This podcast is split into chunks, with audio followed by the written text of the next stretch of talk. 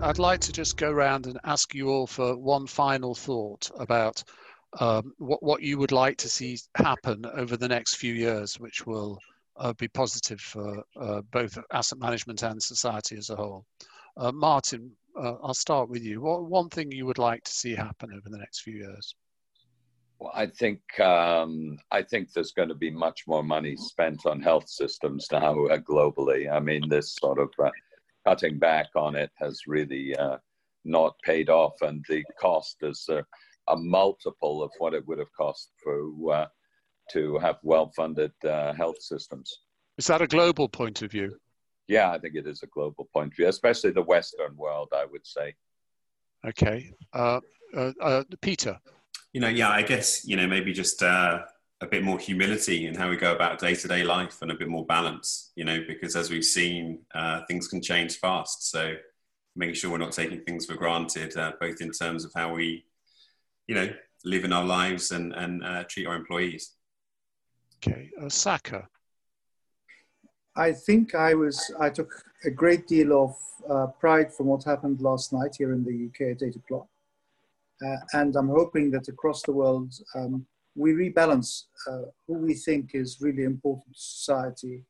And as, as societies, we come together a bit more with, with more cohesion and caring rather uh, than sort of Yes, uh, for, for George and Nico's benefit, at eight o'clock last night, we all stood outside and applauded our health workers.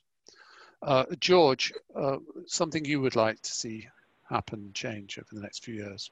Well, I was going to say we, you know, we live in a world where um, where where borders have gotten uh, uh, borders have gotten stronger and walls have been built, and I think uh, in increasing recognition that uh, that we're all in this together, um, and uh, um, we all need to, to, to, to think more broadly um, and more globally uh, than, than perhaps has been the case over the, the course of the past handful of years.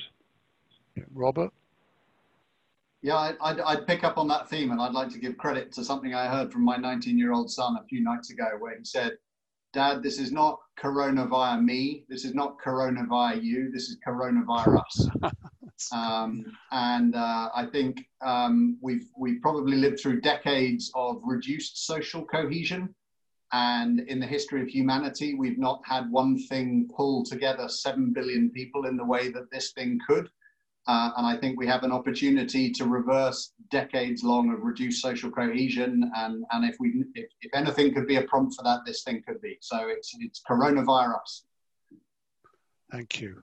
Nico, I, I, I'm trying to be a bit more dry about it and relate this more to asset management, whereas everyone's making sort of heal the world type points, which are valid, obviously, in themselves. But is there anything you'd like to see happen in asset with asset management that is going to improve I, things in the next few? Uh, you know, it's hard to just think about asset management when it's such a global, you know, threat. It's but true. I do, you know, what I would like to see from a from an asset management perspective is just a true acceleration of um, what we're all trying to do on the ESG front. Could it possibly be that we'll have a greater sensitivity to global warming after this? Would our clientele and the general population be, um, you know, um, push us much harder in terms of the yeah. environment. Would that link take place? Wouldn't that be fantastic yeah. if we if we tie this to the environment? If you look at the, the S, the social justice, I mean, there's a complete reset going to happen on the social contract between the government and workers and companies and workers happening as we speak. So I think that would be that's something where we could play a a, a, a, a leading role and uh, and then governance um, when, when we reset and we look at uh, um, what's happening to companies, are we all going to completely rethink the way we take risk and allocate risk? But I would, I, you know, the biggest in all of this would be if in some way this accelerates the world's willingness to, uh, to deal with the environment. That, that I think would be fantastic. I'm going to frustrate you and uh, make one global or wider point and then get to our industry. And the wider point is the fact that we're all connected cohesion is a part, is an outcome, hopefully. But the fact that we're so interconnected is so important for this industry.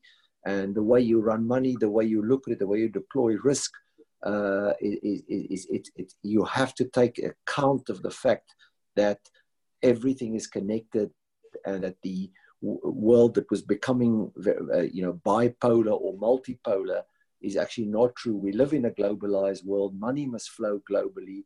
We must guide that money there.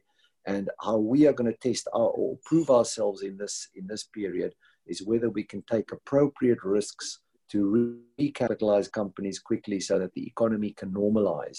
And I think there are significant returns hidden in that, which we could exploit on behalf of our of our savers who have quite frankly suffered through this problem.